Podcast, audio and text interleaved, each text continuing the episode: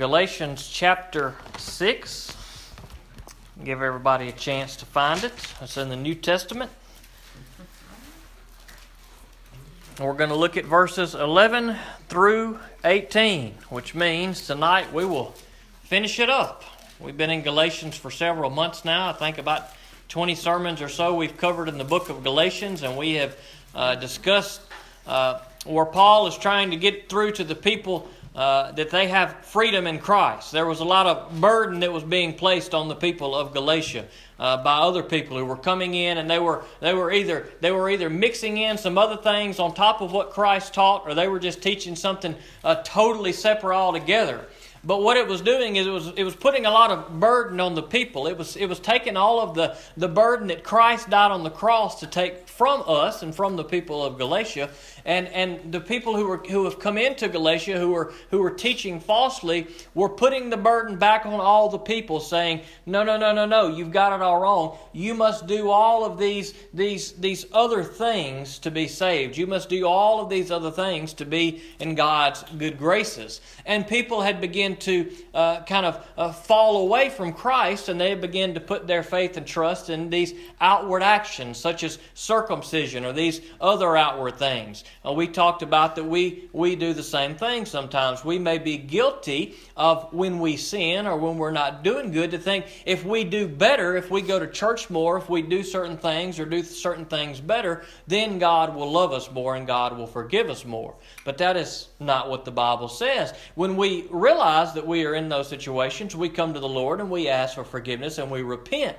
And Jesus has paid it all. Jesus has done everything that is necessary for us to be forgiven. He has taken that burden from us. And Paul was reminding the people of that all through uh, the book of Galatians, especially in the first part. In the last uh, few weeks, we've talked about the difference between the flesh and the spirit, uh, that there are these uh, worldly desires, these things of the flesh, and we shouldn't live that way because if we're in Christ, we are freed from those fleshly desires and we should bear fruit of the Spirit. So, those have been kind of the two main themes the flesh and the Spirit, and then uh, works of the law uh, that aren't going to justify us. Uh, that we need to be justified by faith in Christ alone. And so Paul is going to uh, conclude tonight and kind of tie all these things together. Before we read, though, uh, we'll pray and then we'll jump in. Father God, I pray that you would clear my mind right now, that you would help me to think about your word. That's what's important. I pray that you'd help each one of us to think about your word. I pray that it would be good for us tonight, that your Holy Spirit would just lead, uh, help everything to be to be good, dear Lord. That that in the midst of Christmas and New Year's and all this busyness that we've got going on and all these things, that for these few minutes as we gather in your house tonight, that you would Help us to see something in your word that's going to speak to us, dear Lord. We want to understand what was going on with Paul and the Galatians in their day and age, dear Lord. But this, this word, we want it to apply to us, God. We want it to, to, to be something that, that we can stick in our life that, that's going to help us to draw closer to you. So I pray that you would just speak through me, hide me behind the cross as I speak these words tonight. Let it be for, for your benefit, dear Lord, for the benefit of these people who are here that come to worship you. In Jesus' name I pray it. Amen. Amen. We'll just kind of go through a verse or two at a time and uh, talk about these verses as we go. Look at what large letters I use as I write to you in my own handwriting.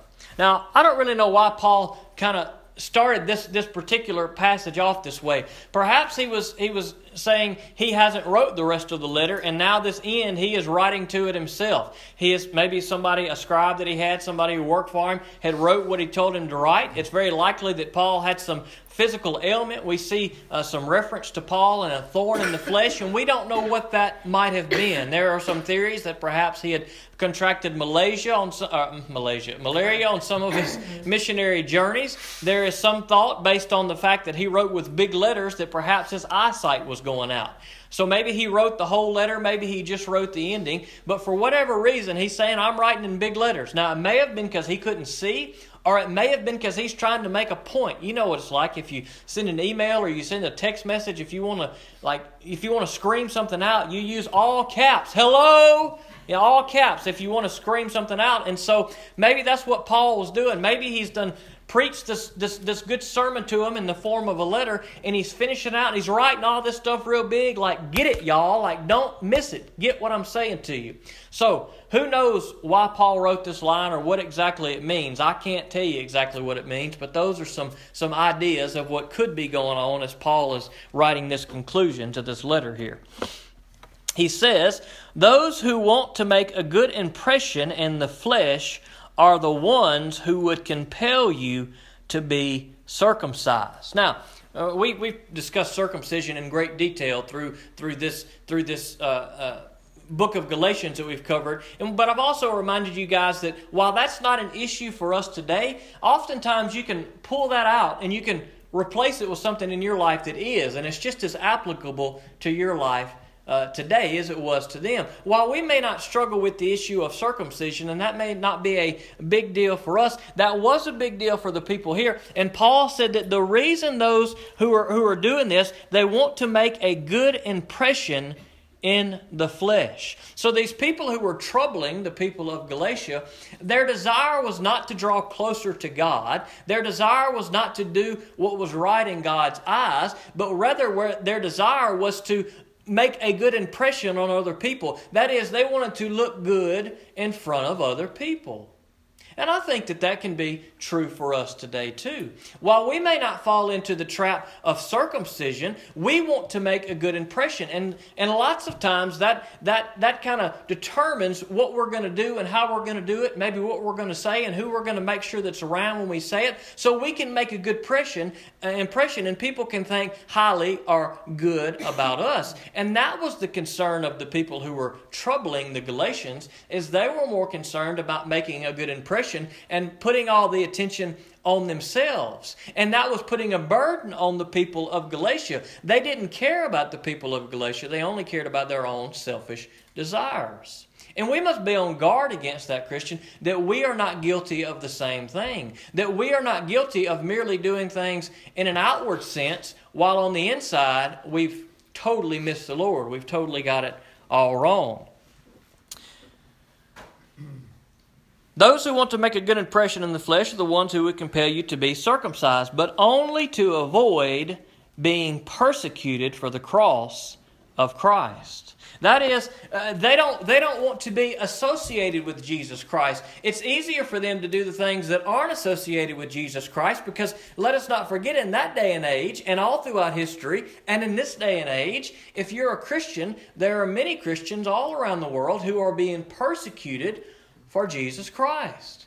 In those days, it was easy to, to stand up for religion that was separate from Jesus Christ. That was easy to step up and say, here's what we believe. We don't believe in Jesus Christ, but here's what we do believe. You see, it was easy to take that stand and to separate themselves from Jesus Christ because there's no harm in that. And again, we, we can look at that in our life and we can say, are we ever in situations where we may do a similar thing. That is where we kind of separate ourselves from being a Christian. It's not that we all of a sudden uh, are not a Christian, but we don't we're not so quick to acknowledge that we're a mm. Christian because we're afraid of what people may think, of that people may treat us differently, that people may make fun of us. And so we kind of cower down and we kind of become quiet. We don't want to make a big to do. We don't want to make it known that we are a Christian, and therefore we kind of draw back. And that's what the people of Galatia were experiencing. That's what these people wanted them to do. They said, hey, don't worry about Jesus, but worry about all these other things, and then you won't have to be uh, worried about being persecuted. And that's a serious thing for us to consider in our day and age today. Because while we live in a country where we have freedom now, and, and in all honesty, we don't have to worry about too much serious persecution here there may come a day, and I believe there will, where things are going to get much more difficult for us here in the United States. And we need to be ready for those times when they come. Perhaps God is going to call some of you to go to another country, another place where persecution of Christians uh, is, is, is, is a big deal. And we have to be ready to make a stand for the Lord when those times come. We also have to be able to discern. So when people who come to us, like those who were troubled in Galatia, when people who come into our life, we have the discernment to know, hey, they're preaching and teaching something that may sound kind of right on the surface, but ultimately it's going to pull us away from Jesus Christ. And Paul was pointing out exactly what the concern of the people, these troublesome teachers, was. And that is they didn't care anything about the people of Galatia Galatia, they didn't care anything about Jesus Christ. They cared about, about looking right for people on the outside. He goes on to say, For even the circumcised don't keep the law themselves. However, they want you to be circumcised in order to boast about your flesh.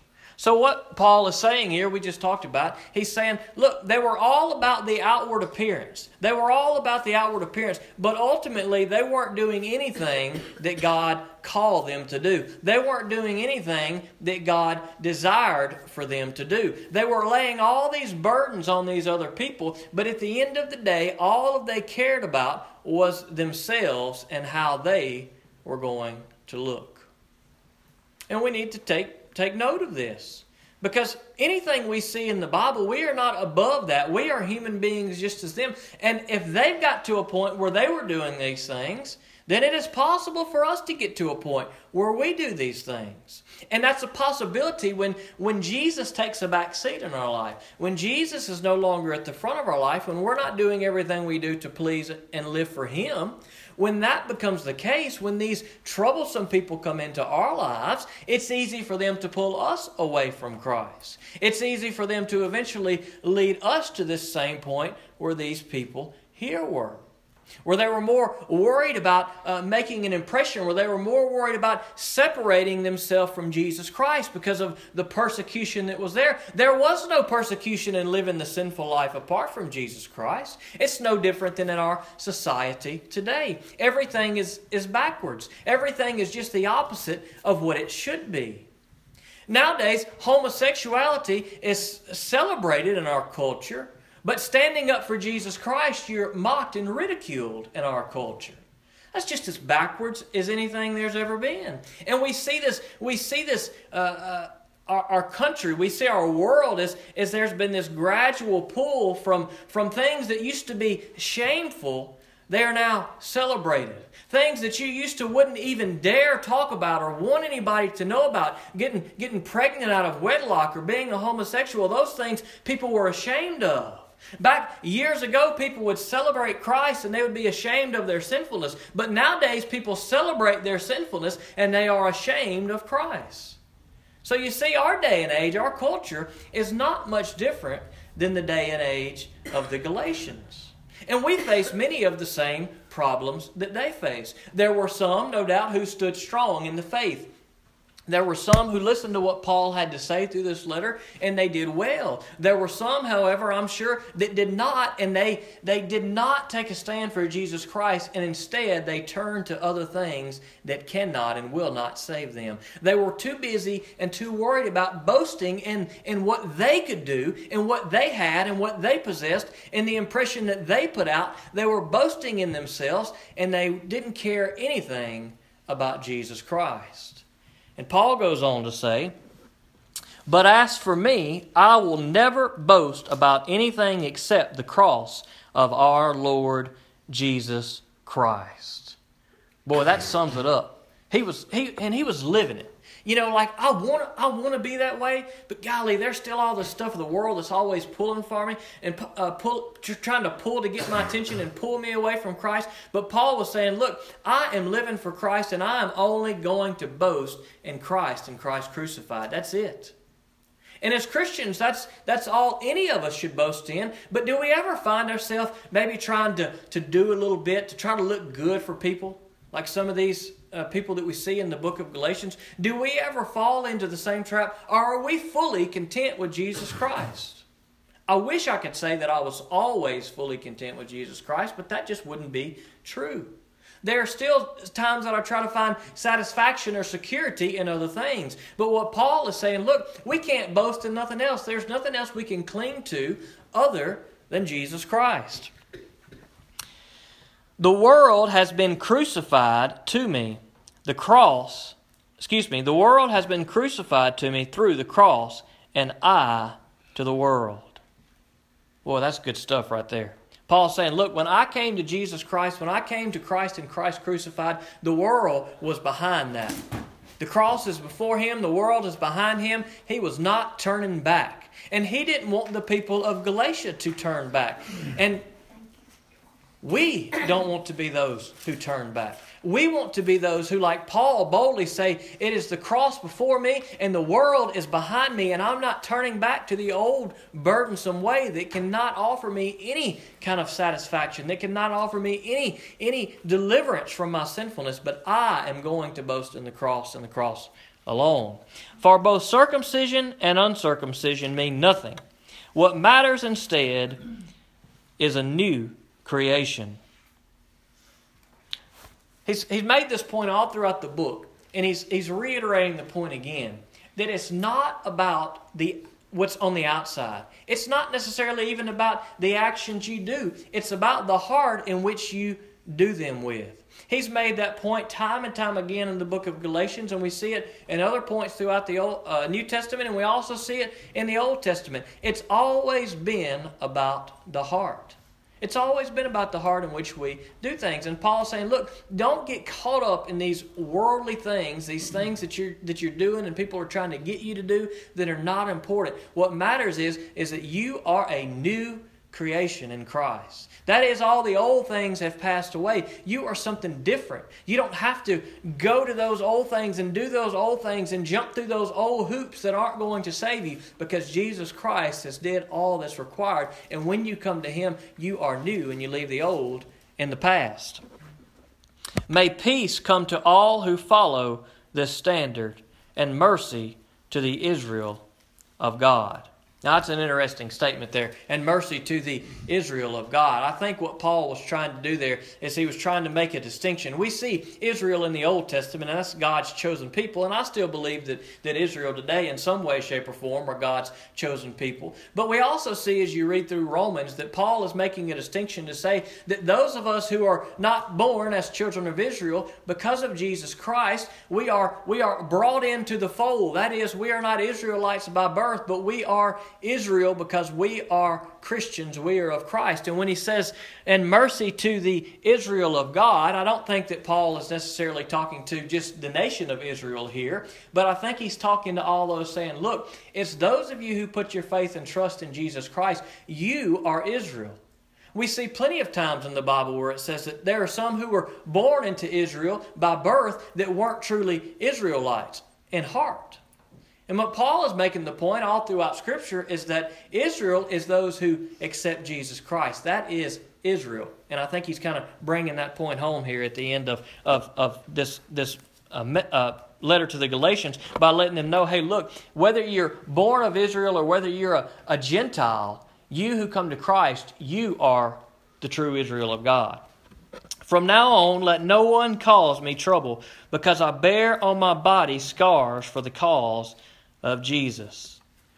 Paul saying, Look, look at, look at me. Look at what I've been through. I've been imprisoned. I've been beaten. I've got scars. I've got all these things going on to me. And I've stood up for Jesus Christ. So I don't want to hear anything from any of you guys. Don't cause him any trouble. Don't, don't, don't talk bad about him. He's saying, Look, I'm living what I'm saying. I'm saying it and I'm living it. And my body shows it. In verse 18, Brothers, the grace of our Lord Jesus Christ be with your spirit. Amen. Let's pray. Father God, we come to you and thank you for this, this good conclusion that we have in your word tonight. And I thank you for uh, this book that we've got to go through over the last few months. And I pray that we would uh, get something out of it, dear Lord. I pray that we have gotten something out of it. I pray that if there were any who were living under the burden of sin or, or, or, or being legalistic, dear Lord, that, that through this they've they've come to realize that there is freedom in Jesus Christ, God. That you don't give us hoops to jump through, that you don't give us a checklist to do, that God, you give us Jesus Christ. And so I pray that if there are any that haven't accepted Him, that they would do so tonight. And I pray that you just would uh, bless us through the rest of this service. In Jesus' name I pray. Amen.